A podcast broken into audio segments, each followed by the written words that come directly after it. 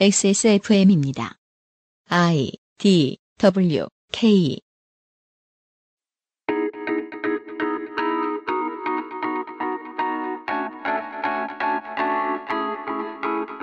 IMF가 절호의 기회였던 업계가 몇이나 더 있을지 모르겠지만 일단 생각나는 건 치킨뿐입니다.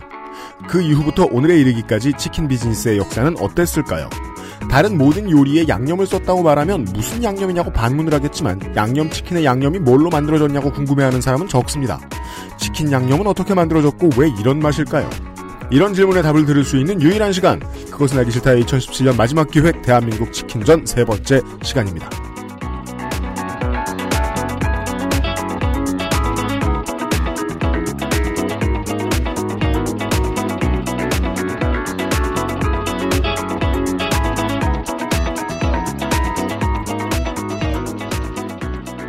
주말에 그것은 알기 싫다를 들러주신 청취자 여러분 환영합니다. XSFM의 유승균 프로듀서입니다. 오늘은 윤세민 에디터도 처음부터 앉아 있습니다. 네, 안녕하십니까. 윤재민입니다. 네, 어, 이상현상입니다. 원래 어, 주말 청취자가 더 적거든요. 네, 보통 그렇죠. 저는 좋게 생각합니다. 어, 이제는 삶을 즐기는 분들이 많이 늘어나고 있는 것 같다. 네, 네. 네. 다들 바쁘게 사셔야죠. 그리고 또 이제 그 어디 유원지를 갈 때 말이에요. 팟캐스트를 틀어놓고 있다. 음. 이것은 이제 매우 높은 가, 높은 확률로 어, 혼자다. 아니면은 지금 옆자리에 타고 있는 사람과 사이가 안 좋다. 라고 생각할 수 있거든요. 그 롤러코스터 타면서 이어폰 꽂고 이거 듣고 있으면 되게 웃기겠다. 네. 그럼에도 불구하고 어, 주말 청취율이 높아졌습니다. 어, 잠시 후에 들으실 대한민국 치킨전 때문이겠죠. 잠시 후에 시작하도록 하겠습니다. 아, 그것은 알기 싫다는 매일 더 커지고 편해지는 서울 정보소통광장에서 도와주고 있습니다. XSFM입니다. 매일 만 개의 권리가 쌓이고 있습니다. 서울이 나와 내 이웃을 위해 무언가를 하고 있음을 확인할 권리. 만 개는 서울시가 매일 공개하는 결제 문서의 숫자입니다. 이것을 공개하는 일은 시민에 대한 최소한의 의무에서 시작합니다. 시민과 시민을 잇는 서울시에서 생기는 많은 일들, 쌓여가는 수많은 결제 문서. 그 마지막 서명의 주인은 시민, 바로 당신입니다. 서울정보소통광장에서 확인하세요. 결제를 부탁합니다. 서울정보소통광장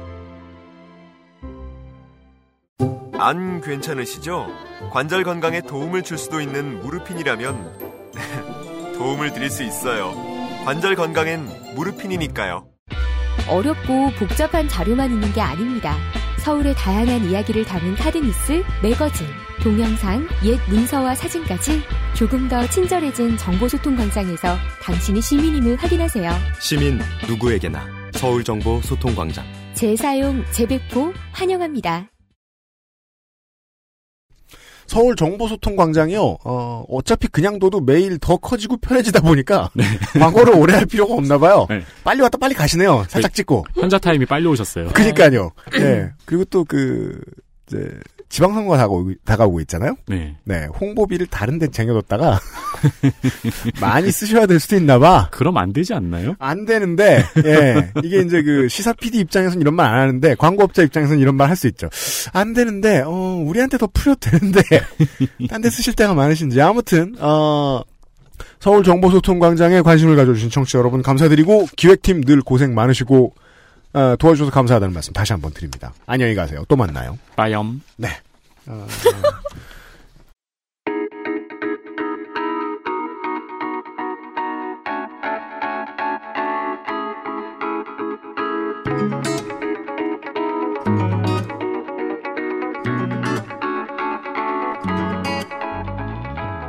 내 삶을 돌아보는 시간.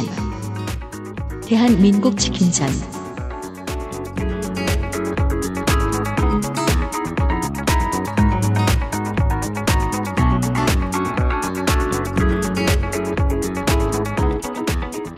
대한민국 치킨전! 세 번째 시간입니다. 대본이 필요 없는 시간. 네. 곰곰이 생각을 해봤는데, 음, 그, 지금, 그, 대한민국 치킨전이 지금, 어, 5회차 나가는 걸로 예약이 돼 있죠. 얘기가 돼 있어요. 네. 근데, 어, 이걸 바꿔야 되나? 늘려야 되나 말아야 되나? 근데 늘리면은 한번 늘려주기 시작하면은 1년 내내 할 것 같아가지고요. 고정해 먹으려고? 거기까지는 완벽히 찾아야 되고요. 예, 그냥 저는 뭐 한 1, 2부에 예, 어, 이게- 생각 중이에요. 이게 녹음을 시작하기 전에 이 원고가 없어지고 대신 두려움이 생겼어요. 들어오자마자 녹음도 안 시작했는데 치킨 얘기 막 하고 계신 네. 정은정 농축산인 다시 만났습니다. 어서 오세요. 네, 안녕하세요. 반갑습니다. 네. 어... 아디님과 헤어지시게 된 거 축하드립니다. 딸이라니까요. 딸이라니까요. 아, 진짜. 죄송합니다. 아니 자주 보지도 않을 건데 성별이 뭔 상관이야? 아니, 청취율 올려서 조금 이렇게 대접을 해주셔야죠. 네, 아, 네. 따님 자주 안 보시게 된 거 아, 축하드립니다. 예. 아, 네. 그렇죠. 그 이제 엄마가 졸업하는 데까지 되게 오래 걸리잖아요. 예. 애들은 엄청 빨리 졸업하는데 아, 사실 이렇게 좀 동물처럼 빨리 컸으면 좋겠어요. 그죠?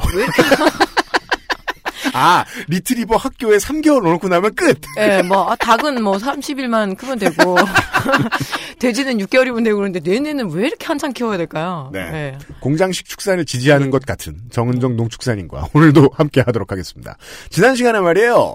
아 KFC에 대한 이야기를 잠깐 했고요. 네. 사실은 뭐 파파이스도 그 중요한 치킨입니다만 파파이스는 한국 시장에 미친 영향이 미미하기 때문에 KFC로 대변하여 이야기를 했었고요. 네. 그 다음에 KFC가 들여온 그 사람들의 지대한 관심을 이어받은 업체들의 역사에 대해서 IMF 직전까지 설명을 드렸습니다. 네. 그리고 아, 치킨의 개화기가 열립니다. 그렇지 지난번에 녹음 녹음실에서 앉아서 네, 무슨 뭐 물결무늬 치킨, 뭐 민무늬 치킨 얘기 들었을 때 전혀 입감이 안 됐거든요. 네, 근데 사진을 보니까 한 번에 알겠더라고요. 그죠. 책에 그 사진 나와 있어요. 네, 네. 대한민국 치킨전 책 어디서 구하냐고 그 XSFM 저 메일이나 이런 데 물어와 주신 분들이 계신데요. 네. 그냥 서점 가면 있습니다. 아니 그 검색을 하면은 엄청나게 많이 나와요. 대한민국 치킨전 많아요. 검색하시면 중고 책 시장에 한 50권 깔려 있어요, 지금. 중고를 사십시오. 예. 아, 그리고 오늘 이 시간에는 제가 지난주에 예고를 해드렸죠. 아, 치킨 대도사의 시대. 네. IMF 이후부터의 치킨의 역사에 대한 얘기들을 좀 들어볼 것 같습니다. 네. 네. 뭐 지난번에 이제 KFC 얘기했는데 그때 KFC 들어오면서 지금은 이제 전설 속에나 있는 치킨인데 케니 로저스 기억나세요? 그분이 케니 로저스는 기억하는데 케니 네. 로저스와 치킨이 무슨 관계가 아니요. 그때 그 KFC가 1984년에 들어오면서 음. 그 남부식 치킨과 Southern 치킨이라고 하는데 미국에 처음에 이주를 했을 때 스코틀랜드 출신의 그 이주민들도 자기 스타일대로 튀겨는 먹었거든요. 근데 네. 한 번 중간 정리하자면 염지, 즉, 그러니까 spice 문제라고 그랬잖아요. 그래서 네. 네. 남부식 치킨은 이제 그 강렬한 spice를 넣은 거. 그래서 그게 인기가 있으니까 그때 같이 들어왔던 게 이제 파파이스도 좀 한번 들어오고 케니 로저스 들어왔는데 케니 로저스는 금방 철수를 해요. 인기가 없어서. 그분이 아, 그 진- 얼마 전에 제가 텔레비를 봤는데 그분 다큐멘터리를 하더라고요. 예. 진짜네요. 91년에 그 전에 켄터키 프라이드 치킨 CEO였던 존 브라운 주니어라는 사람하고 어, 레스토랑 체인 케니 로저스 로스터스를 만들었어요. 네. 주 메뉴는 치킨과 립. 네. 음. 그게 이제 전형적인 그 남부식 음식들의 어떤 상징이죠. 립도 많이 먹으니까. 음. 근데 금방 철수를 했어요. 그러니까 KFC는 뭐가 중요하냐면 지금 사실 좀 신세는 꼬부라지긴 했는데 음. 한국의 어떤 프라이드 치킨, 그러니까 한국식 치킨의 기준을 만든 거죠. 한국식 치킨의 기준. 예, 일단은 닭에다가 양념을 세게 한다. 아, 네 네. 그리고 예 튀겨낸다 이런 거기 때문에 어 어떤 면에서는 지금은 힘은 못 쓰고 있지만 그래도 그 특히 crispy 치킨에 있어서는 예 중요한 우리의 조상님이다 이제 이렇게 해서 케니 로저스 로스터스가요? 예 아니요 아니요 KFC가요 아니, 아, KFC 가요? 케니로스는 와서 힘도 못 쓰고 그냥 아, 바로 네. 철수했고요 케니 그렇죠. 로저스가 제가 2004년도에 예. 부산에 놀러 갔었는데 부대 앞에 있더라고요. 네 음. 그 저는 난생 처음 본 네네네네. 가게였어요. 그래가지고 케니 로저스가 부산에 와서 치킨집을 차렸어 이러고 제가 그거를 기억하는 게 80년대에 그 KFC하고 맥도날드가 들어와서 성공을 거두었잖아요. 네. 그 다음에 미국의 프랜차이즈들이 줄줄이 한번 쭉 몰려 들어온 적이 있었어요. 네, 맞아요. 하디스 웬디스 하디스, 하디스가- 웬디스, 아메리카나. 하디스가 제가 제일 좋아하는 프랜차이즈였는데 네 네. 그리고 나서 정말 그 한 번의 파도처럼 슥 들어왔다 슥 빠졌죠. 네. 아메리카나 지금도 있어요 아 맞아요. 터미널 같은 데 가면 가끔 청주 터미널에 있어요 어? 저도 거기서 처음 봤는데 아직도 네. 있나? 아메리카나 옛날에 뭐 청량리 맘모스백화점 이런 데 있었거든요. 네. 근데 그때 그래도 아메리카나가 우리나라 좀 이렇게 되게 빠른 프랜차이즈 중에 하나였는데 음. 확실히 좀 파워 있는 맥도날드나 이런 데 들어왔을 때 좀 못 버틴 거죠. 음, 네. 근데 여기서 특이한 게 맥도날드와 롯데리아의 관계처럼 음. KFC와 한국식의 어떤 양념치킨 관계가 있어요. 음. 맥도날드가 물론 지금도 잘 나가고는 있지만 음. 롯데리아라는 햄버거가 굉장히 특이한 햄버거거든요. 그래요? 굉장히 코리아 스타일입니다. 아 맞아요. 데리야끼 소스 들어가서 엄청 음. 들큰들큰 하잖아요. 그렇죠. 달짠달짠 하잖아요. 네. 근데 그게 한국 사람 입맛에 맞는 거예요. 음, 음, 음. 그렇다면 KFC 치킨은 왜 한국에 그렇게 커다란 센세이션을 불러 일으키다가 자리를 못 잡았는지가 훨씬 더 중요한 이유인 거죠. 오늘 말씀드릴 수 있는. 네. 그 얘기를 좀 들어봐야 되겠어요. 우리가 이제 시장에서 그게 뭐 저 체인일 수도 있고 아닐 수도 있었겠습니다만 치킨집에 가서 이제 후라이드 치킨을 사왔다고 생각했을 때 네. 처음에 입에 무는 그 순간 에 KFC 치킨에게서 기대할 수 없는 어떤 감정이 있습니다. 기대가 있어요. 네. 원래 그 음식을 먹을 때 기대란 어떤 향신료가 들어갔겠지와 관련된 기대입니다. 그렇죠. 네. 예. 시장에 사오죠? 그 튀김옷에 후추가 있겠지. 아, 음, 맞아요. 그렇죠. 네. 더 네. 짜겠지. 예. 그리고 그, 그, 아까 그 말씀해주신 거로 이제 물결무늬 치킨과는 다른 시장 치킨의 바삭함이 있잖아요. 그렇죠. 그, 이렇게 아스락하는 게 아니고 튀김옷이 부서지는 느낌의 바삭함. 네. 음. 아무튼 그래서 일단은 이 KFC 치킨에 대해서 말씀드리기 전에 전기구이 통닭도 굉장히 중요합니다. 지금 명동 영양센터가 남아 있죠? 예. 조상들 중에 하나인가 봐요. 영양센터. 1962년 명동에서 개업하였으며 주 메뉴는 삼계탕, 전기구이 통닭입니다.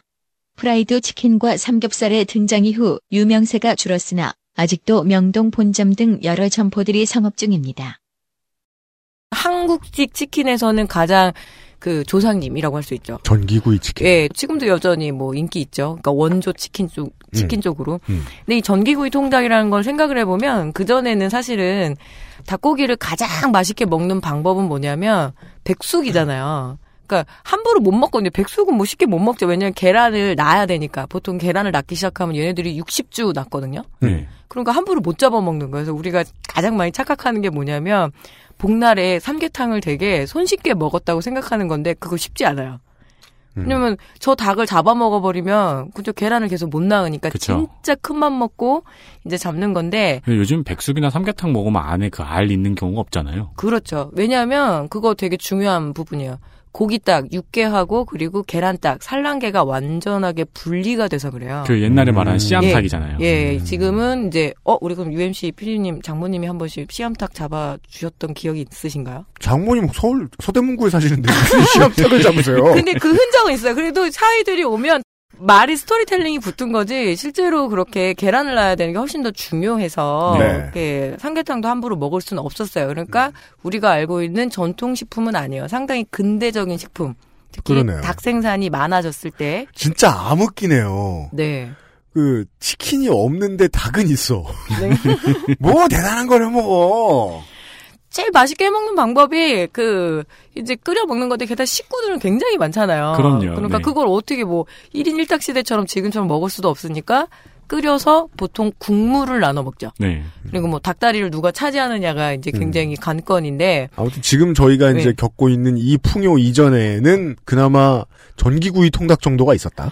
가장 고급스럽게 먹어보는 방법이죠. 닭 자체에 기름으로 구워진 거잖아요. 그렇죠. 근데 그게 1965년에. 음. 근데 이게 시기가 되게 재밌습니다. 63년에 우리나라가 드디어 복합 사료 공장이 세워져요.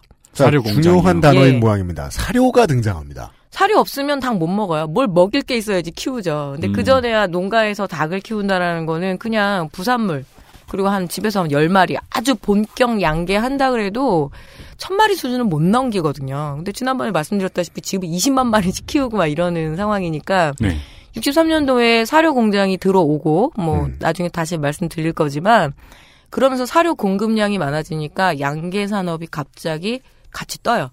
전 세계 모든 축사는 양계부터 시작을 하거든요. 그러다 보니까 아요 기존보다는 훨씬 더 닭이 닭이 많아졌는데 요거 끓여 먹는 백숙보다는 훨씬 더 맛있게 먹는 게 뭐냐면 닭 자체를 즐기는 방법. 음.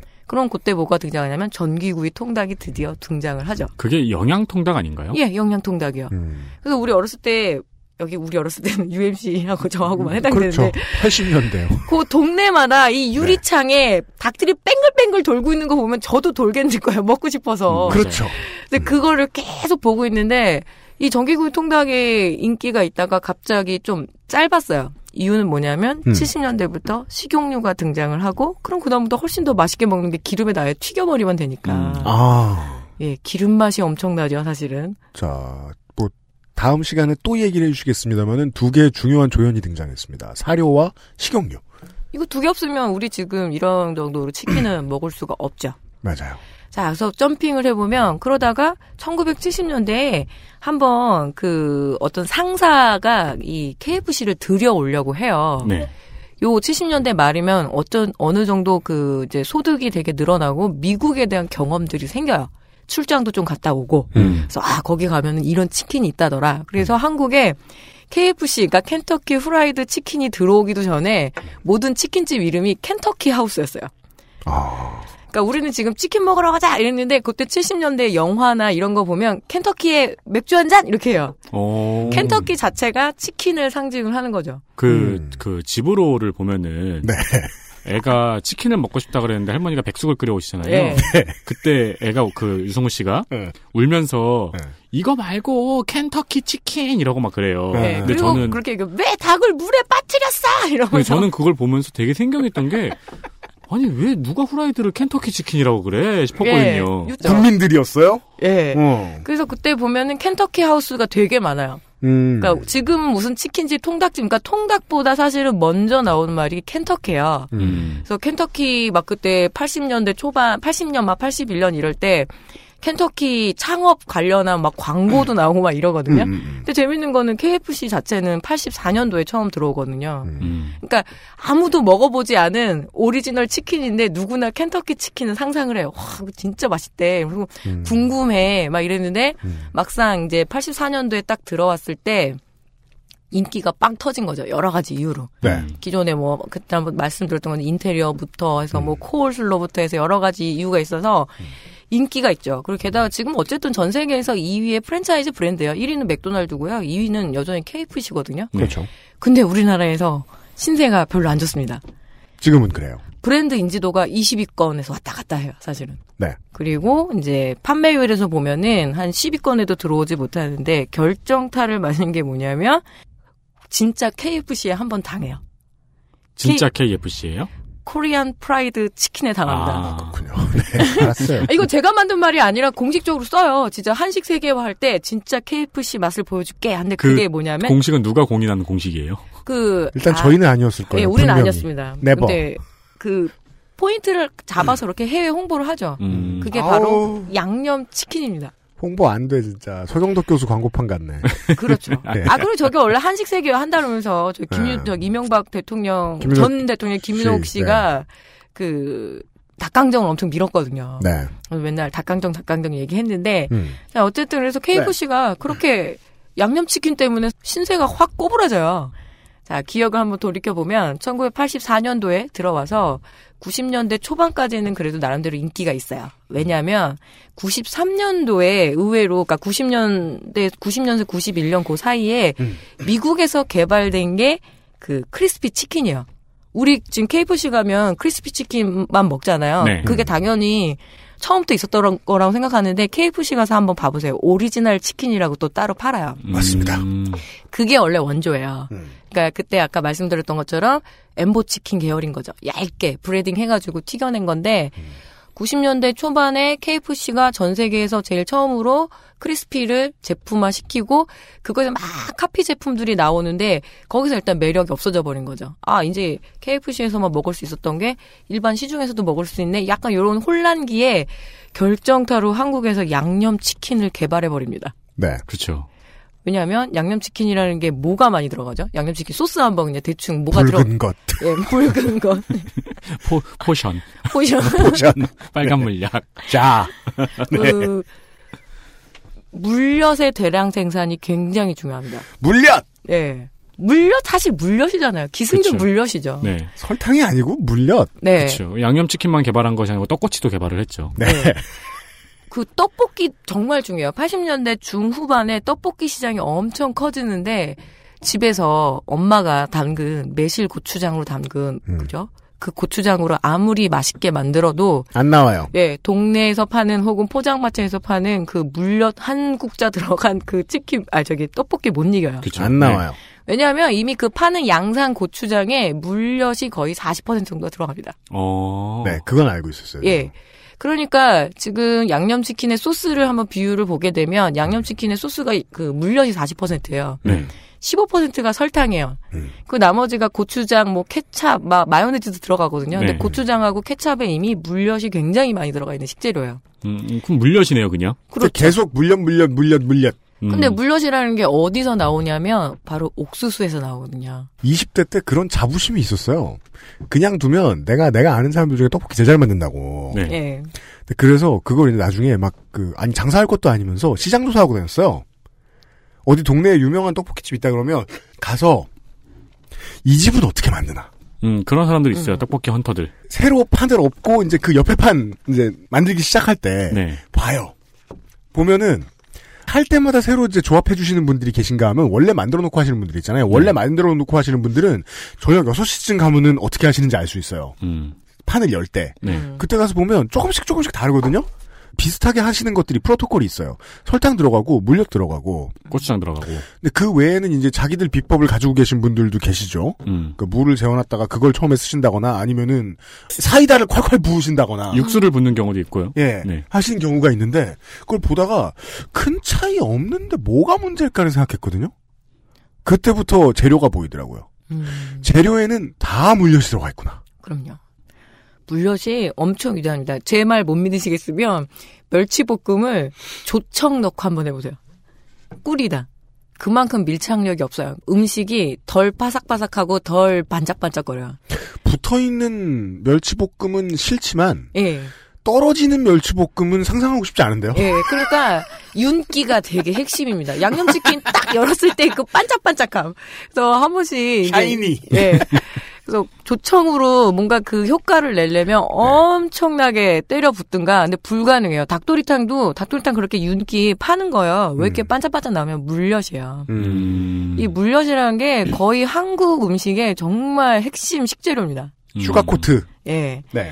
그 양념치킨이 사실은 이게 또 원조 싸움이 있는데 1981년에 우리나라 양념치킨의 1세대 양념치킨의 그 회사들이 어디냐면 페리카나, 그 개발자가 밝혀져 있지 않나요? 멕시카나. 그것도 좀 이따 말씀드릴게요. 멕시카나고 처갓집인데 멕시카나의 그 양희권 회장이 자기가 이제 원조라고 얘기를 하죠. 네. 아. 원조라고 얘기하면서 심지어 소송도 걸었어요. 처갓집하고 싸움이 났거든요. 아무 싸울만 하죠. 음. 내가 원조다. 근데 그 처갓집은 여러 부침이 있어요. 브랜드가 계속 법인이 바뀌고 이래서 결국에는 이제 원조는 대체적으로 그러니까 왜 그때 soul food 담론처럼 확대 재생산 되거든요. 그래서 당연히 아 양념치킨은 맞아 멕시칸에서 개발했어. 그런데 그것도 말도 안 돼요. 왜냐면 그 시기를 거의 몇 달 사이를 앞두고 다 양념치킨이 엄청나게 개발이 되거든요. 음. 지금은 없어졌지만 뭐 우리는 가장 대표적으로 기억하는 게 페리카나, 멕시카나, 처갓집이지만 이서방 치킨 기억나세요? 아니요, 네, 기억 안 기억나요. 나요. 예, 전 이- 폰트도 기억나요. 예, 이서방 치킨 있습니다.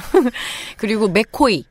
그리고 바니 양념 통닭. 반이 양념 알아요. 통닭은 예. 우리 집에 우리 동네 아직도 있어요. 예, 그러니까 그 당시에 우후 죽순으로 다 생겨나요. 음. 그러니까 원조라는 의미는 뭐냐면 지금 그냥 그 양희건 회장이 가져가고 싶은 그 음. 식에 대한 어떤 원조 그런 거고 음. 그때 80년대에 어떤 현상이 벌어지냐면 우리나라에 드디어 옥수수 관련한 수입량이 엄청 늘어요. 자, 이젠 옥수수가 등장합니다. 그래서 제가 오늘 아침에 먹었어요. 예. 뭘로 뭘로 드셨어요? 옥수수. 그 신길, 사칼, 사칼인 찐 것. 신길역에서 아, 예. 그 물에 끓인 사카린 냄새가 절로 놔주지 않아요. 아, 그냥 진짜 찐 옥수수. 네. 근데 뭐 현대 음식에서 옥수수 원료가 거의 70% 차지한다고 보통 얘기를 하거든요. 그러니까 음. 대형마트에 딱 서면 모든 그 원재료의 70% 정도가 오- 옥수수다 얘기- 얘기하는 거죠. 그게 인, 인류는 옥수수가 먹여 살린다. 그게 예. 인터스텔라에서 옥수수밭이 불타는 이유죠. 예, 네. 그래서 우리가 지금 먹고 있는 다, 사실 치킨도 옥수수 사료로 키운 거니까. 그러니까 옥수수가 등장을 하면서 뭐냐면 옥수수 콩은 여기서 식용유가 중요한데 콩에서는 식용유도 뽑고 그리고 사료를 만들어낼 수 있어요. 음. 근데 옥수수는 하나를 더 할 수 있어요. 뭡니까? 거기서 뭐냐면 고과당 시럽을 추출해요. 그렇습니다. 어, 시럽도 뽑고 사료도 만들고 기름도 뽑고 예. 그- 그러- 그리고 모든 가공식품의 원재료가 되고. 그래서 완벽하게 치킨의 조력자예요. 예. 어 그러네요. 예, 콘닭이죠, 콘닭. 네, 그러네요. 예. 콘닭이네요. 음. 콘치킨. 콩닭에서 콘닭으로 넘어간 건데 그러니까 아. 옥수수가 우리 1970년대 말부터 해서 엄청난 그 재배 생산지가 늘어요. 음. 그러니까 실제로 뭐 최근에 많이 얘기하는 게 GMO 문제라든가 뭐 어떤 그 초국저 농기업의 어떤 그런 건데 그게 결국은 옥수수 싸움이거든요. 네.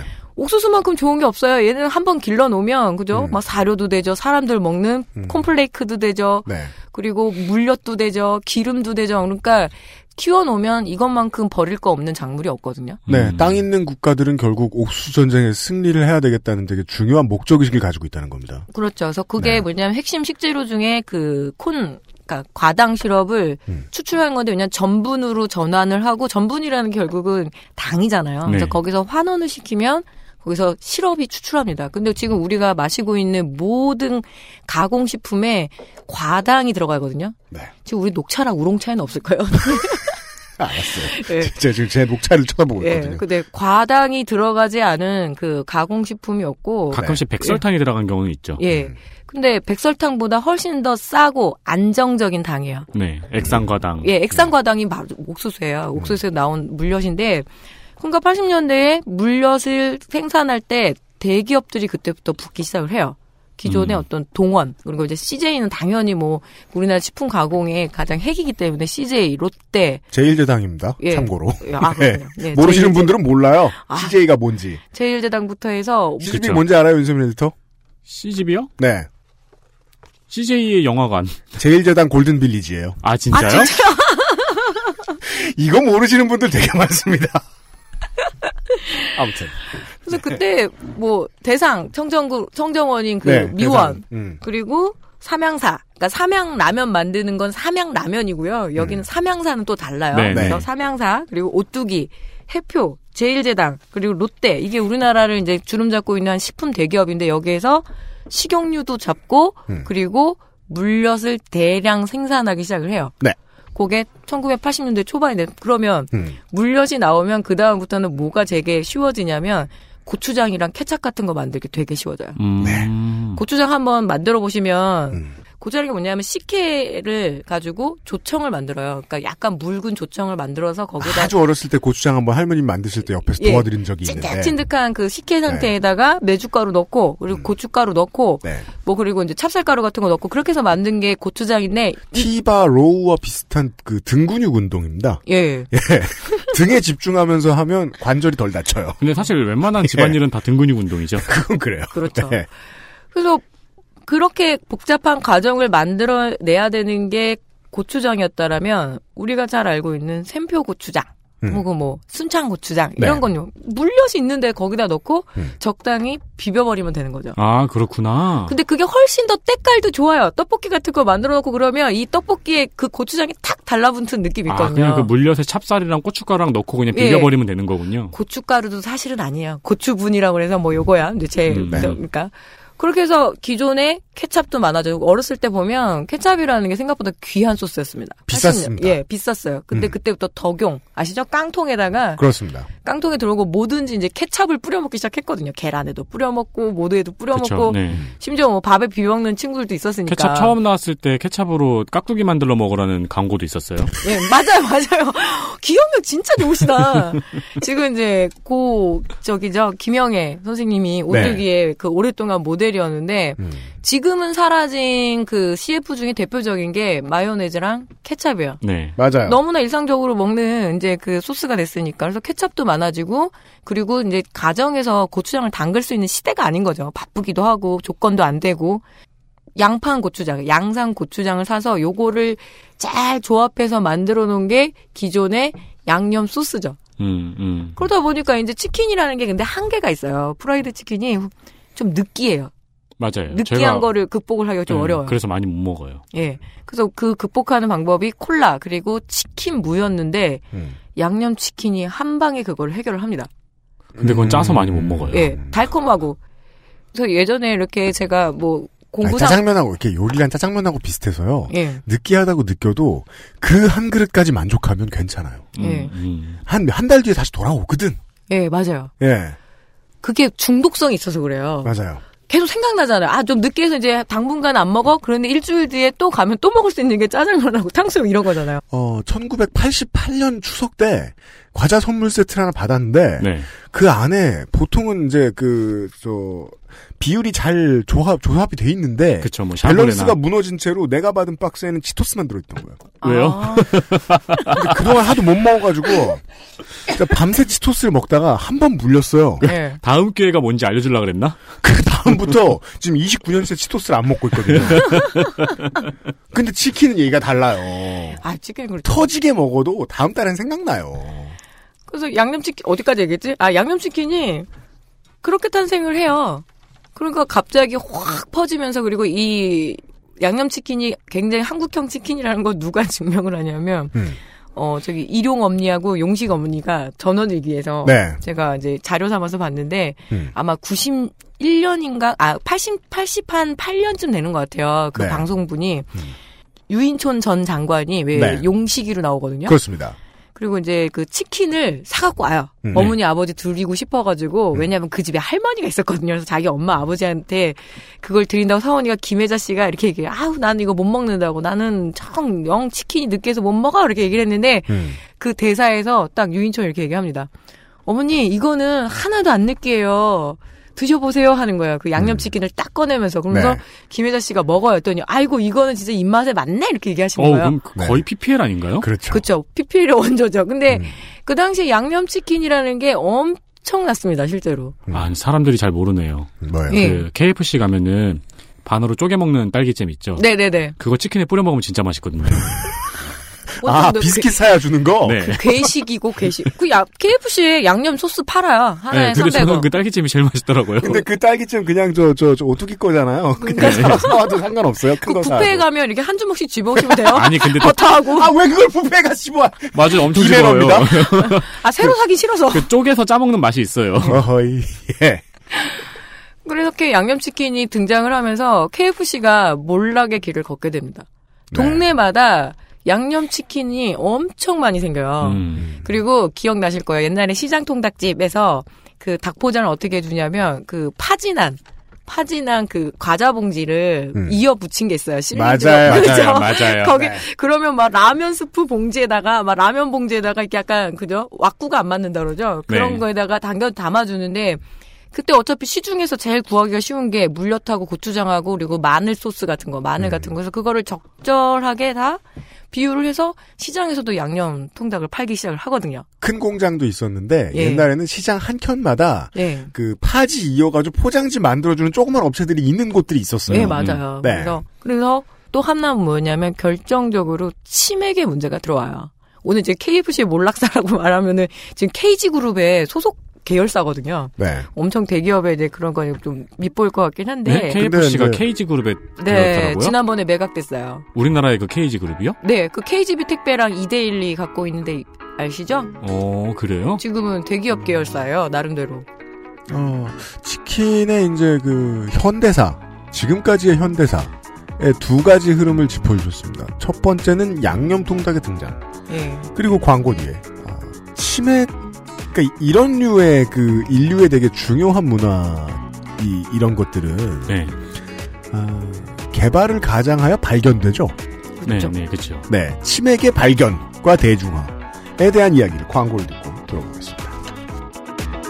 그것은 알기 싫다는 한 번만 써본 사람은 없는 빅그린 헤어케어에서 도와주고 있습니다. 말이 그렇지. 아, 샴푸는 치킨에 비하면 택도 없죠. 어떤 점에서요? 샴푸를 뭐 매달 사진 않잖아요. 아, 네. XSFM입니다.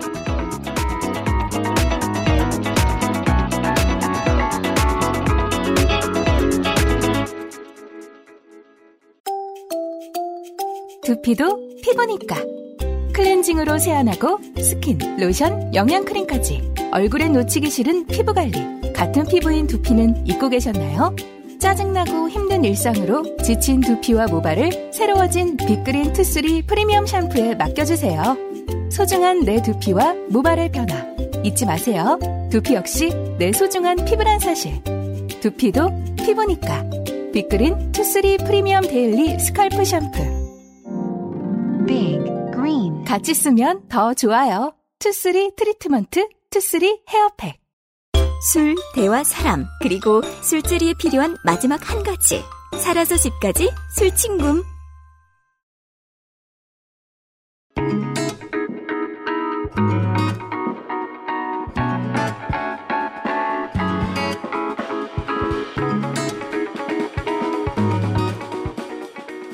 광고 듣고 돌아왔습니다. 대한민국 치킨전 세 번째 시간 정은정 농축산인과 함께하고 있어요. 사실은 뭐 우리가 이제 이 방송 만들기 전에 어, 대한민국 치킨전 책에도 안 들어갔던 내용인데 어, 치맥과 관련된 맥주 얘기는 좀 길게 해보고 싶다. 네. 이런 말씀도 해주시고 그랬는데 그걸 뭐 할지 안 할지 모르겠습니다만 따로 시간을 가질지 않을지 모르겠습니다만 일단 어, 한국 치킨의 역사에서는 치맥의 등장은 매우 중요하다. 그렇죠. 그 한국 사람들이 당연히 치킨에는 맥주 이런 공식이 만들어져 있는데 KFC 매장에 맥주를 안 팔잖아요. 최근에 시작했죠. 최근도 아니고 몇 년 됐죠? 원래는 했었어요. 처음에 음. 들어왔을 때 1984년에 들어왔는데 85년에 모든 매장은 아니지만 꽤 굵직굵직한 매장에서 맥주를 함께 팔았어요. 음. 근데 문제는 뭐냐면 여기가 청소년 출입 가. 해야 하는 음. 그런 패스트푸드점이기 때문에 네. 그 맥주를 취급하면 안 된다라고 우리가 보통 생각을 했지만 사실 그게 핵심은 아니에요. 지금 저도 우리 애들 데리고 호프집 데려가거든요. 그럼 너는 치킨 먹어라. 엄마는 어, 술 먹을게. 이렇게 하는데 음. 출입 안 시키는 거 아니에요. 보호자랑만 같이 가면 되거든요. 그리고 야구장만 생각해봐도요. 축구장 그렇죠. 생각해봐도요. 근데 중요한 건 뭐냐면 술을 파는 주류를 취급하는 업체에는 청소년 노동을 쓸 수 없어요. 아, 그렇구나. 예, 근데 KFC나 맥도날드나 롯데리아나 뭐가 핵심이에요? 가장 싼 청소년의 노동 력 알바. 착취. 네. 그죠? 제가 옛날 롯데리아 걸로 한 2년 살았거든요. 제가 그 그렇게 부릅니까? 와, 2년씩이나 하셨어요? 지긋지긋해서 고등학교 3학년 졸업하자마자 졸업하기도 아. 전부터 그 특정 업체는 저 청량리 맘모스점 롯데리아 거리였는데 알아요. 그때 저한테 속아가지고 그 맛없는 더블버거를 드셨던 군인 아저씨들 죄송합니다. 아니, 그러면은, 보통, 아, 그러면은 거기서 그렇게 아주 아주 시끄럽게 모든 문장에 thank you를 붙이는 그걸 네. 2년이나 하셨단 말이에요. 아 1년 반 정도 했어요. 그, 매니저로 보통 올려주지 않나요? 2년 정도 하면? 그러니까 C 이게 엄청 웃긴 시스템인데 들어가자마자 C 등급 그러니까 C mate라 그래요. 음. 그리고 B mate, A mate인데 그럼 C mate면 그 당시 제가 기억나요. 96년 1월부터 했는데 850원이었습니다. 시급이? 네. 96 왠지 아세요? 일종의 수습 기간인 거예요. 그러니까 너는 아직 단계가 이거니까 음. 지금 돌이켜 보니까 완전히 되게 절묘하고 교묘하죠. 아무리 그래도 네. 한 시간에 천 원도 안 되는 건 90년대에 말도 안 돼요. 그래서 열심히 해서 B 등급으로 얼마나 빨리 올라가냐가 관건이에요. 음. 그리고 이제 근데 지금은 어떤 시스템인지 제가 잘 모르는데 하여튼 그랬습니다. 그래서 왜 그때 더블버거를 많이 팔았냐면 잘 안 팔리거든요. 이게 그 빵 두 개 들어가고 막 그 패티 두껍고 비싸기도 하고. 그런데 그럼 그때 이렇게 얘기를 나옵니다. 더블버거 suggest 그러면은 음. 거기서 더블버거 suggest thank you 이렇게 얘기합니다. 맞아요. 그러면 그러면 그 thank you가 다 알아들었다는 뜻이거든요. 맞아요. roger란 뜻이잖아요. 그 네, 롯데리아, 라저에서 롯데리아어로. 뭐. 네. 어, 뭐 콜라 하나 비가 하나 thank you 하면은 그거 뭐냐면 그러니까 불고기 하나 비가 하나 콜라 하나 그러면 불고기 버거 세트인 거야. 음. 감자튀김을 비기라고 하거든요. 빨리 알아들어야 되니까. 네. 그럼 그때 청량리역의 특징이 뭐예요? 군바리들이 많잖아요. 군인들이. 음. 그래서 그 더블버거를 어, 속아가지고 사줄 수 있는 사람들은 사실은 군인들밖에 없. 아니, 근데 무슨 여러 번 알바가, 강조하세요. 슬프게. 알바가 영업까지 신경 쓰셨어요? 왜냐면 매니저가 계속 압박을 줘요 뒤에서. 어머. 야, 이거 빨리 빨리 팔아야 된다. 왜냐면 holding time이란 게 있었거든요. 음, 원래 원칙은 20분 안에 KFC도 마찬가지예요. 치킨 한번 튀겨놓으면 20분 뒤에 그 cue card를 돌려요. 이건 20분 안에 팔아야지 가장 맛있는 타임. 네. 근데 그 타임이 지나면 40분 정도 지나면 폐기해야 되는 게 원래 원칙이에요. 음. 근데 지금 아예 이제 그 원칙이 사라졌죠. 근데 초반에는 그랬거든요. 처음에 들어왔을 때는 원칙대로 해야 되는데 그 holding time이 의미가 없었어요. 워낙 잘 팔리니까. 음. 잘 팔리니까 빨리빨리 막 sold out 되고 그랬는데 그때 더블버거 같은 게 만들었는데 한 시간이 지나도록 안 팔리면 막 양상추 눌려지고 막 문제가 생기거든요. 네. 그러면은 음. 막 빨리 팔으라고 압박을 하는데 그 타임에는 그 알바생이 책임을 지고 있는데 어떡해요. 그래서 옛날에 롯데리아에서 피시버거를 시키면 되게 맛있었어요. 네. 만들어 놓은 게 없거든요.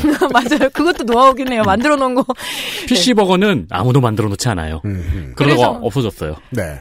그러니까 청소년의 그 가장 싼 노동력을 쓰기 위해서 계산을 했겠죠. 아, 맥주를 팔아가지고 그만큼의 매출을 올릴 것인가. 근데 KFC 매장이라는 게 사실은 그 술에 대한 수요가 그렇게 많지 않은 청소년. 네. 그리고 뭐 지난번에 그 닭다리에 대한 얘기 나왔는데, 그러니까 대학생들, 음. 그리고 어떤 약속 장소, 그리고 외식, 뭐 이벤트, 그러니까 생일 파티나 막 이런 거 할때 음. 가니까 맥주 수요가 그렇게 많지가 않은 음, 거야. 음. 근데 사실은 저는 그게 실수였다고 봐요. KFC가 처음부터 굉장히 맥주하고 이렇게 그 콜라보를 잘했으면 조금 더 버텼을 것 같거든요. 아, 아예 매장 분위기를 네네네. 투다리처럼 어둡게 해놓고 나무 이렇게 해놓고 그리고 그 저 뭐냐 하이트 카스 박혀 있는 잔들 우르르 받아가지고 네.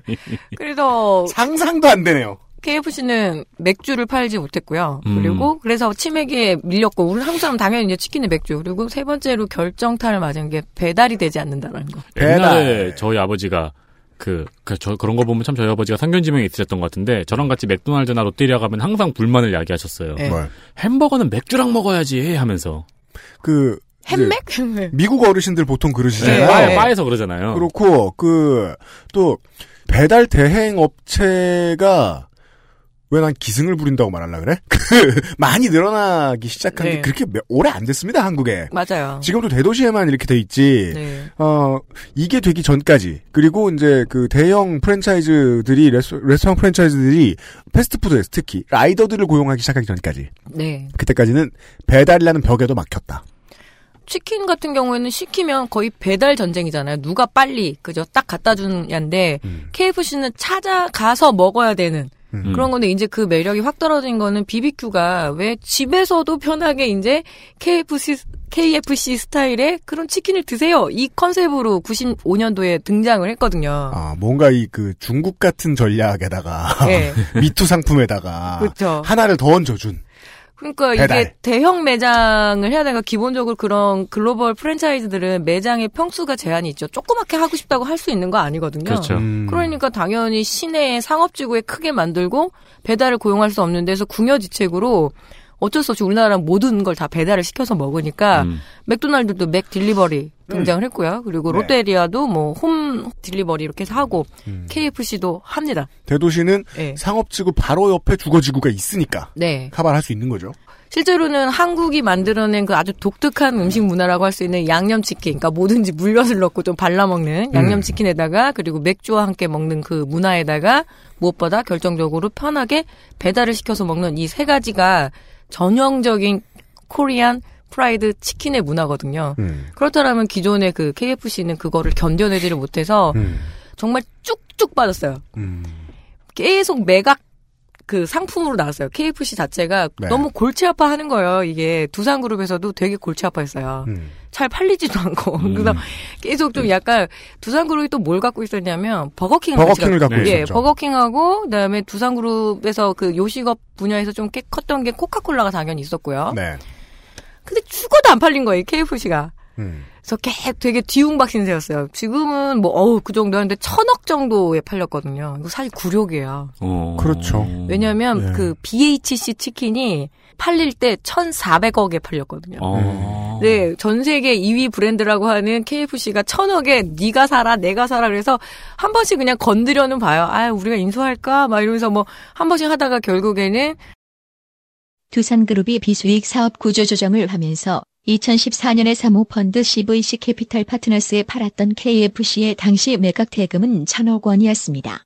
KFC의 가치는 빠르게 떨어져 이듬해 장부가가 470억 원대로 급감하고 결국 올 초 KG그룹에 다시 매각될 때 가격은 500억 원이 되었지요. 외식 사업의 꿈이 조금 크셨던 KG그룹 회장님이 작년에 음. 인수하셨어요. 그런데도 불구하고 치고 올라오기 힘들어요. 왜냐 한 번 빼앗긴 시장 주도권이기 때문에 올라오기가 되게 어렵죠. 네. 그래서 제 예측대로는 사실은 좀 더 키워서 또 매각을 하지 않을까. 여태까지 계속 그래 왔거든요. 음. 그래서 그때 2014년에 매각 나왔을 때 KFC 본사에서 굉장히 특이한 짓을 했어요. 엄청 매출이 많이 빠지고 있고 마이너스 치고 있고 이런데 강남에다가 호기롭게 매장을 내요. KFC 매장을. 네. 철수래도 시원찮을 판에서 저게 왜 그럴까 했더니 그때 업계에서 얘기했던 거는 가치를 띄어 그러니까 어차피 지금 시장에 내나왔기 때문에 강남에도 매장이 있다. 음. 네, 네. 이거를 보여줘야 되는 퍼포먼스가 되게 중요했다 하더라고요. 그래서 음. 그때 무리해서 출점을 좀 했죠. 음. 음. 지금 이제 KFC는 그렇게 흘러가고 있습니다. 네. 그 외에 다른 조연들의 이름들이 나왔어요. 아, 콩, 옥수수. 거기서부터 비롯된 사료, 식용유, 물엿.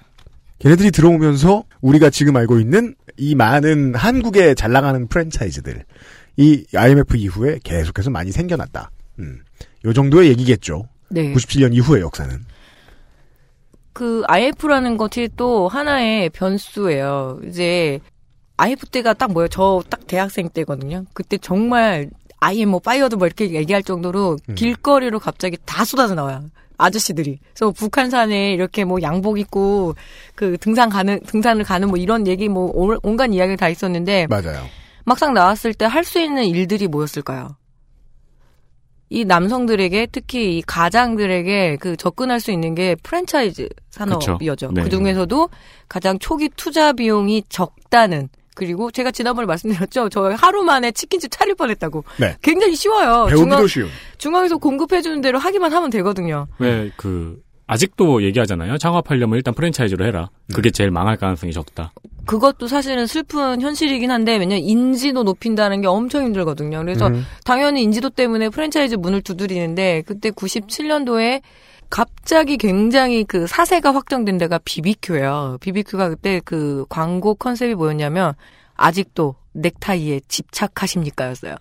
그래서 지금도 이건 뭐 나비 넥타이 광고도 아니고. 그 개발자들의 말로는 항상 치킨집이라고 얘기하잖아요. 네. 심지어 그 MDIR 만드신 분도 네. 네, 그죠. 뒷거리 쏟아져 나와서 뭔가를 해야 된다라면 그때 프랜차이즈에 갈 수밖에 없었고 이미 뭐 처갓집 멕시카나 페리카나 해서 그 엄청난 많은 프랜차이즈 음식에서 대표 주자가 치킨이었던 거죠. 음. 물론 그때 이제 잠깐 등장했다가 잊혀진 것들 있죠. 유경 탕수육 같은 거 기억나시는지 모르겠어요. 아! 탕수육만 이렇게 맞아요. 반에 그죠? 네. 그 지금의 탕수육 소스 맛을 이따위로 잊게 한 주범이죠. 아 그렇죠. 제가 이렇게 말하면 얼마나 동감해 주실지 모르겠어요. 유경 탕수육이 있기 전까지는 탕수육이 맛있었어요. 집에서 이게 바로 튀겨가지고 바로 가, 갖고 와야 되고 막 이러니까. 저는 딱 그 대탕수육 시대 이후로 탕수육을 싫어해요. 저는 근데 예. 유경 탕수육이 되게 좋았던 게 저는 그때가 중학생 때였나 그랬을 거예요. 예.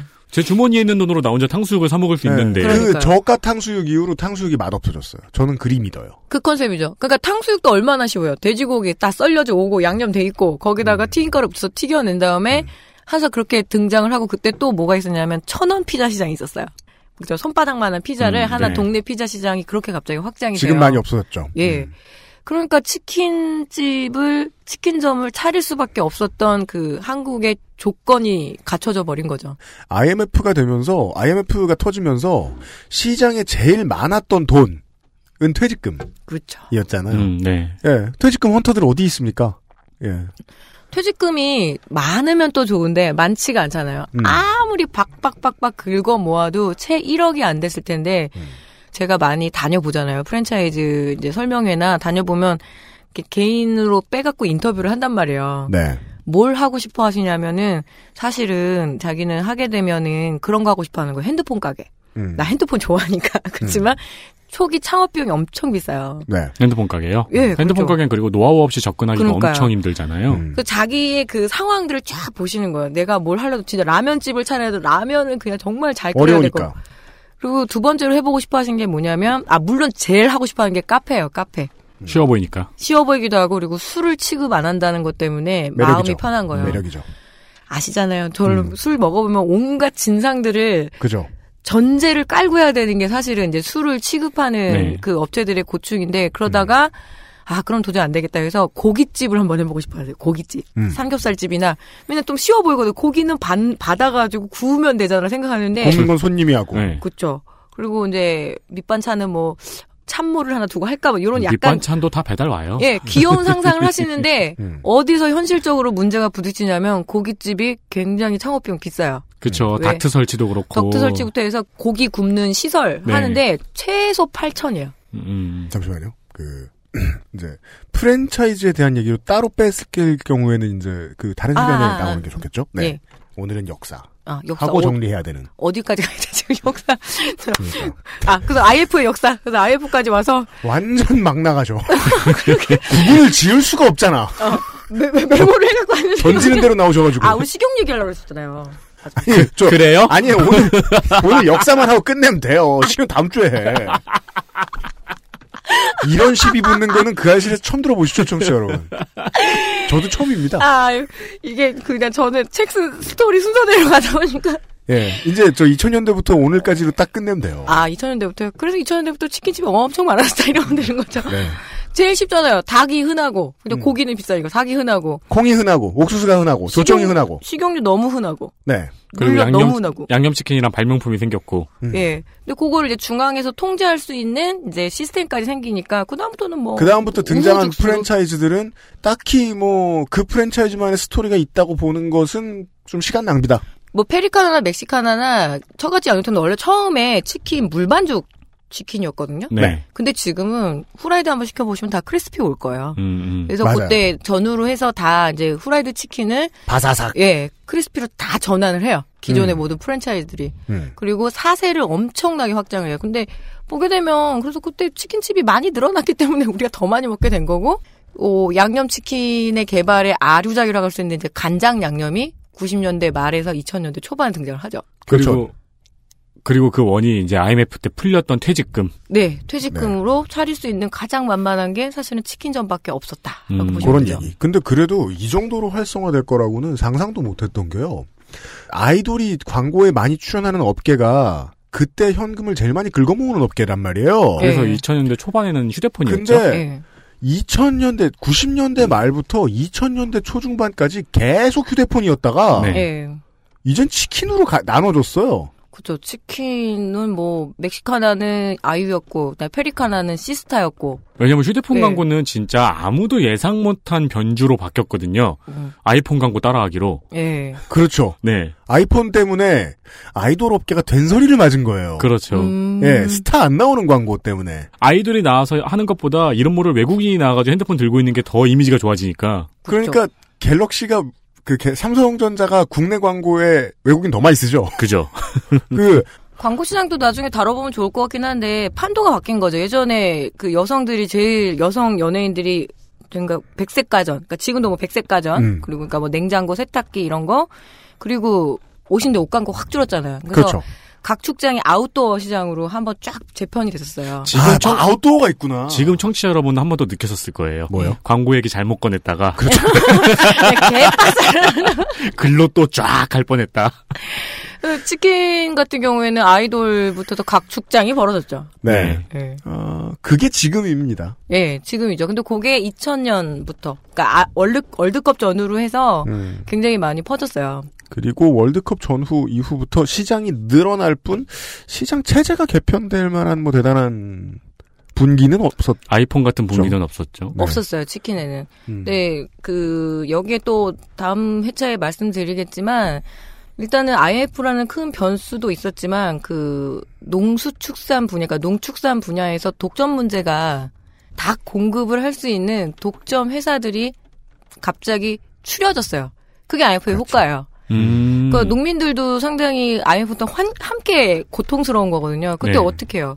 그 방법을 국가에서 선택한 거는 그런 몇몇 회사, 소위 말하는 하림이라든가 음. 마니커라든가 이런 데를 찍어서 너네들이 수직 계열화 해라. 되는 이건, 데만 밀어주고. 예. 이건 반대네요. 네. 치킨집은 늘어났는데 닭을 공급하는 회사는 줄어들어가지고 네. 어디서 시키든 거기 닭을 먹게 된다. 그렇죠. 그래서 네. 이게 독점과 그리고 과점 시장이 거- 같이 맞물리는 거죠. 음. 거기까지. 네. 수고하셨습니다. 네. 아무 말도 못하게 합시다. 그 치킨의 왜 입을? 근현 대사를 그동안 많이 쓰셨거든요. 안 지치세요? 자. 아, 치킨의 근현 대사를 두 시간 동안 들어보았습니다. 네.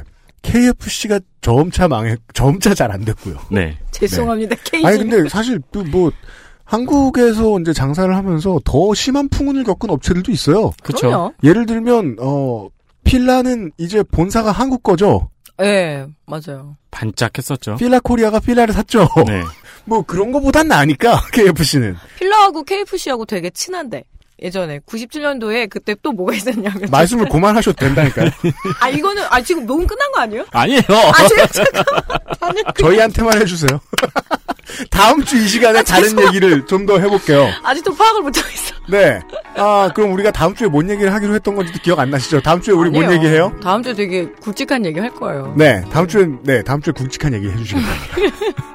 뭔데요 그게? 아 예. 예. 그 식용유 산업화고요. 네. 그러니까 핵심 어떤 사료 산업, 음. 식용유 산업 네. 그리고 그렇게 얘기하다 보면 결국에 어떤 한국의 축산 문제까지 연결이 되지 않을까요? 네, 닭 주변의 조연들을 하나 하나씩 만나보도록 하겠습니다. 근데 이렇게 광고하면 아무도 안 들 것 같은데 재미 없을 것 같은데. 아니 어차피 왜요? 그 얘기를 또 안 하실 것 같아가지고. 네. 치킨 얘기, 아, 그, 그니까, 다른 얘기 할 거예요. 수많은 다른 얘기를 하다가, 예, 식용유 얘기도 할것 아, 같습니다. 그럼 5분 치킨 얘기도 해야죠, 또. 그리고, 네. 예. 정은정 농축산인 다음 주에 다시 뵙겠습니다. 오늘 수고하셨습니다. 아이, 고맙습니다. 그것은 알기 싫다는 살아서 집까지 상쾌한 아침 술친구에서 도와주고 있습니다. 아직 안 끝났어요. XSFM입니다.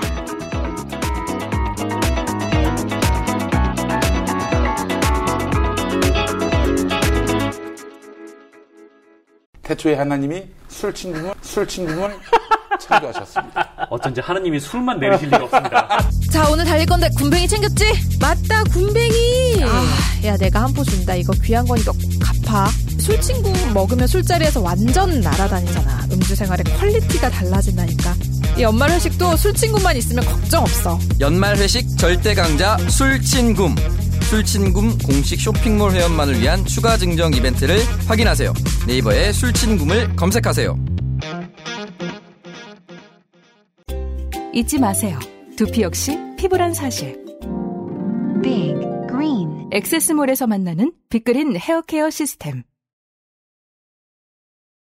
어, 정은정 농축산이 나가신 다음에 뭔가 그 인테리어의 괴물 예. 같은 것이 이제 그, 그 건물을 떠돌기 시작했어요. 약간 누가 원기옥을 모으는 소리 같은 게 원인을 모르는 소리가 지금 계속 나고 있네요. 네. 아, 인테리어 괴수가 내뿜는 노이즈와 함께 뉴스 아카이브를 시작하겠습니다, 이번 주에.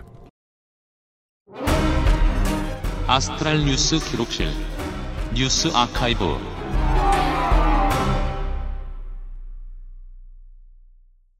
네, 먼저 첫 번째 소식은 37년입니다.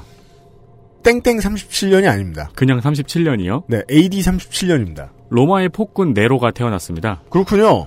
그리고 1950년 후에 최양락 씨로 환생했죠. 1950년 후는 아닐 거예요. 최양락 씨가 87년생은 아니시니까. 아니요, 그 네로 25시가 아, 네로 방영된 게 1987년이니까. 아, 그래요? 네. 1950년 후에 최양락 씨로 환생을 하고 화- 환생을 하고 그 다음에는 이제 그, 그 페리카나의 모델이 됩니다. 네, 네. 그러고 20년 뒤에는 일본에서 미소녀로 또 환생을 했어요. 그래요? 그건 뭐예요? 그 페이트라는 컨텐츠에서 아, 알겠습니다. 영 모르는 얘기입니다. 그리고 2015년 12월 13일입니다. 2년 지났네요? 네. 안철수 의원이 당 안에서 변화와 혁신은 불가능하다는 결론에 이르렀다면서 새정치민주연합을 탈당했습니다. 거의 이것과 비슷한 메시지를 지금 다시 날릴 상황에 처해 있습니다. 네. 그러니까 변화와 혁신은 진짜 불가능한가 봐요. 안철수 전 의원은 근데 그 이게 밝혀지는 거는 안철수 의원이 뭐 무능하다 나쁜 사람이다 이런 거는 전혀 알 수 없고요 이런 걸 통해서. 단 하나 정도 알 수 있죠. 정당의 리더로서의 역량이 절대 부족한 인물이다. 것 같다. 네. 이해관계 조정이라는 거는 정말이지 많은 경험과 능력이 필요한 분야이기 때문입니다. 네. 다른 건 몰라도 안철수 의원은 그 점수는 정말 낙측점으로 매길 수 있죠. 네. 그 안철수 의원이 탈당을 했던 2015년 12월 15일 이틀 뒤군요. 네, 서울시가 광화문 광장 태극기 개함 방안을 거부했다고 보훈처에서 발표합니다. 네. 보훈처에서는 광복 70주년에 광화문 광장에 태극기를 영구히 개항하려는 계획을 세웠습니다.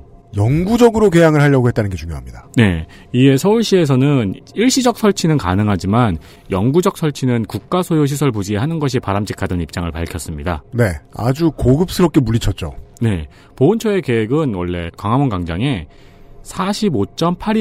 45.815m의 게양대와 가로 12, 세로 8m 크기의 태극기를 설치하는 것이었습니다. 그러니까 이게 어떤 정도냐고 보시면 좋으시냐면요.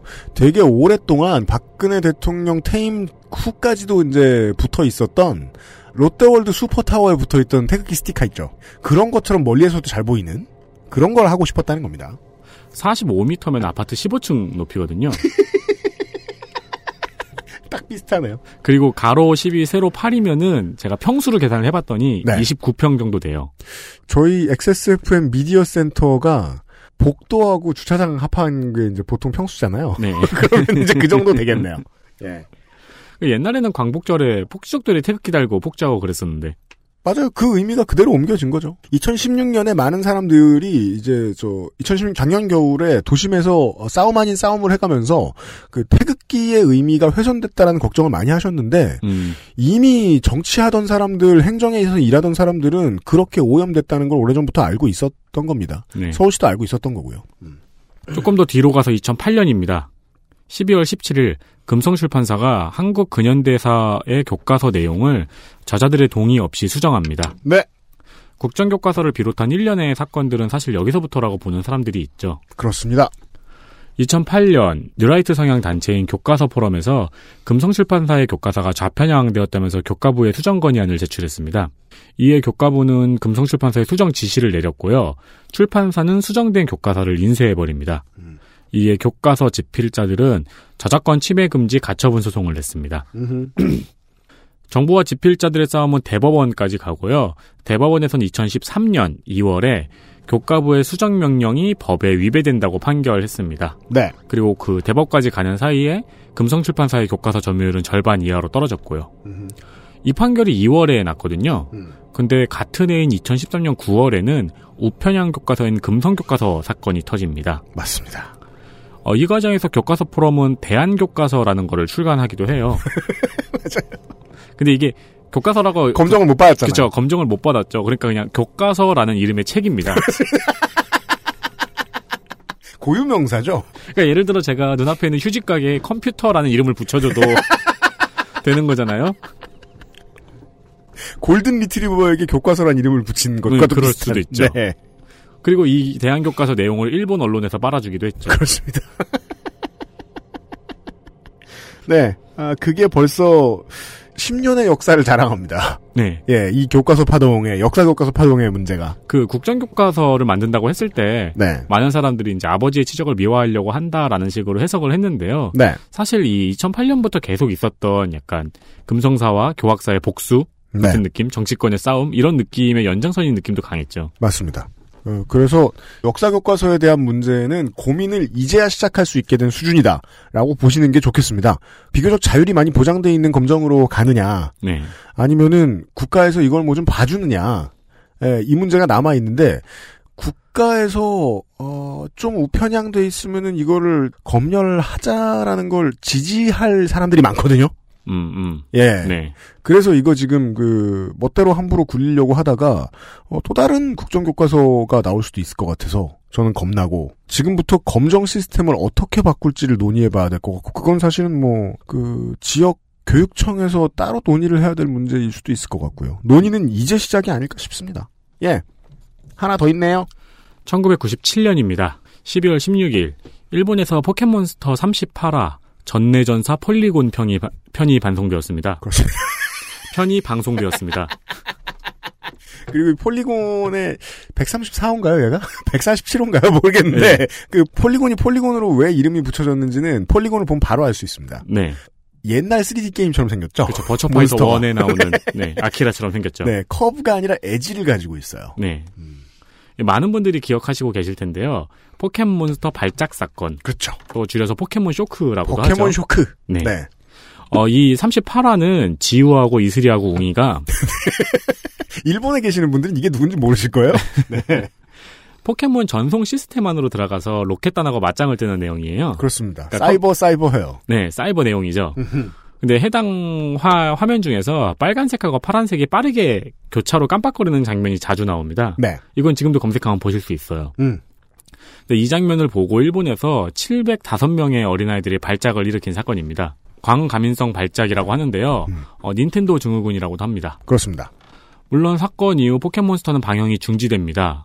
그러나 세계적으로는 포켓몬스터라는 콘텐츠를 알리는 계기가 됐습니다. 맞습니다.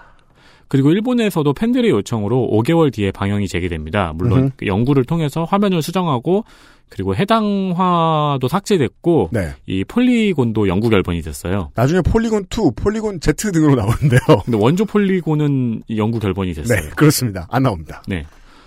그런 역설적으로 전 세계에서 포켓몬의 인기가 급상승합니다. 네, 딱 이때예요. 네. 예. 그러니까 우리나라에도 이 사건 이후에 방영이 됐거든요. 맞아요. 그래서 언론에서 많이 깠죠. 네. 네. 그리고 지금까지 포켓몬이라는 강력한 컨텐츠가 된 거죠. 옛날에 제가 읽은 칼럼 중에서 일본인들의 컨텐츠 사랑이라는 주제로 이 포켓몬이 다시 방영되는 과정을 다룬 칼럼이 있었거든요. 음흠. 근데 지금 포켓몬 고라는 컨텐츠까지 온 걸 생각을 해보면은 재밌죠. 네. 그러니까 그 옛날에 우리나라에서는 만화 태운 다음에 10년 있다가 왜 일본 같은 애니메이션 못 만드냐고 막 그랬잖아요. 맞습니다. 이것처럼 일본 만화 보지 마라 했던 어른들이 지금 와서는 왜 한국에서는 포켓몬 고 못 만드냐고 그렇습니다. 네. 하는 거랑 똑같은 이야기죠. 네. 한국은 나빠. 한국은 이런 게 문제야. 라는 말, 어, 정말로 하기 싫습니다. 왜냐면 말하고 나면 여기저기에 적용이 다 안 되는 경우들이 너무 많기도 하고 쓸데없이 비관적이기만 해서 좋은 사례들은 발굴해내지 못하기도 하고 그렇기 때문이죠. 네. 하지만 어, 문화 창작자로서 하나만큼은 확실하게 경험했던 것 같습니다. 한국은 덕후를 극진히 모실 줄 모릅니다. 특히 애니메이션 그들이 어디에서 돈이 되는지 구분을 못하기 때문입니다. 즉 돈이 어디 있는지 아는 게 이제 기획자의 능력이잖아요. 네. 능력 있는 기획자를 발굴해내지 못한다는 겁니다. 또 그리고 이게 그 요즘 같은 시대에 슬픈 것들 중에 하나는 어 근처 나라에서 한 가지 산업이 매우 잘 되면 옆 나라는 죽어도 못 따라간다는 겁니다. 보통 그렇죠. 네. 아, 예, 포켓몬 쇼크가 있었군요. 어, 그게 이때였군요. 윤세민 에디터 수고 많았습니다. 네, 감사합니다. 네. 그것은 알기 싫다는 관절 건강에 도움을 줄 수도 있는 바이로메드 무릎핀에서 도와주고 있습니다. XSFM입니다. 회원 여러분, 제 동작을 먼저 보시고 따라하시면 됩니다. 자, 어깨는 곧게 펴고 양손을 허리에 편안하게 가져갑니다. 이때 엉덩이는 너무 뒤로 빠지지 않게 조심하시고요. 양발을 어깨 넓이로 벌리고 호흡을 들이마신 채로 무릎을 안 괜찮으시죠? 관절 건강에 도움을 줄 수도 있는 무르핀이라면 도움을 드릴 수 있어요. 관절 건강엔 무르핀이니까요.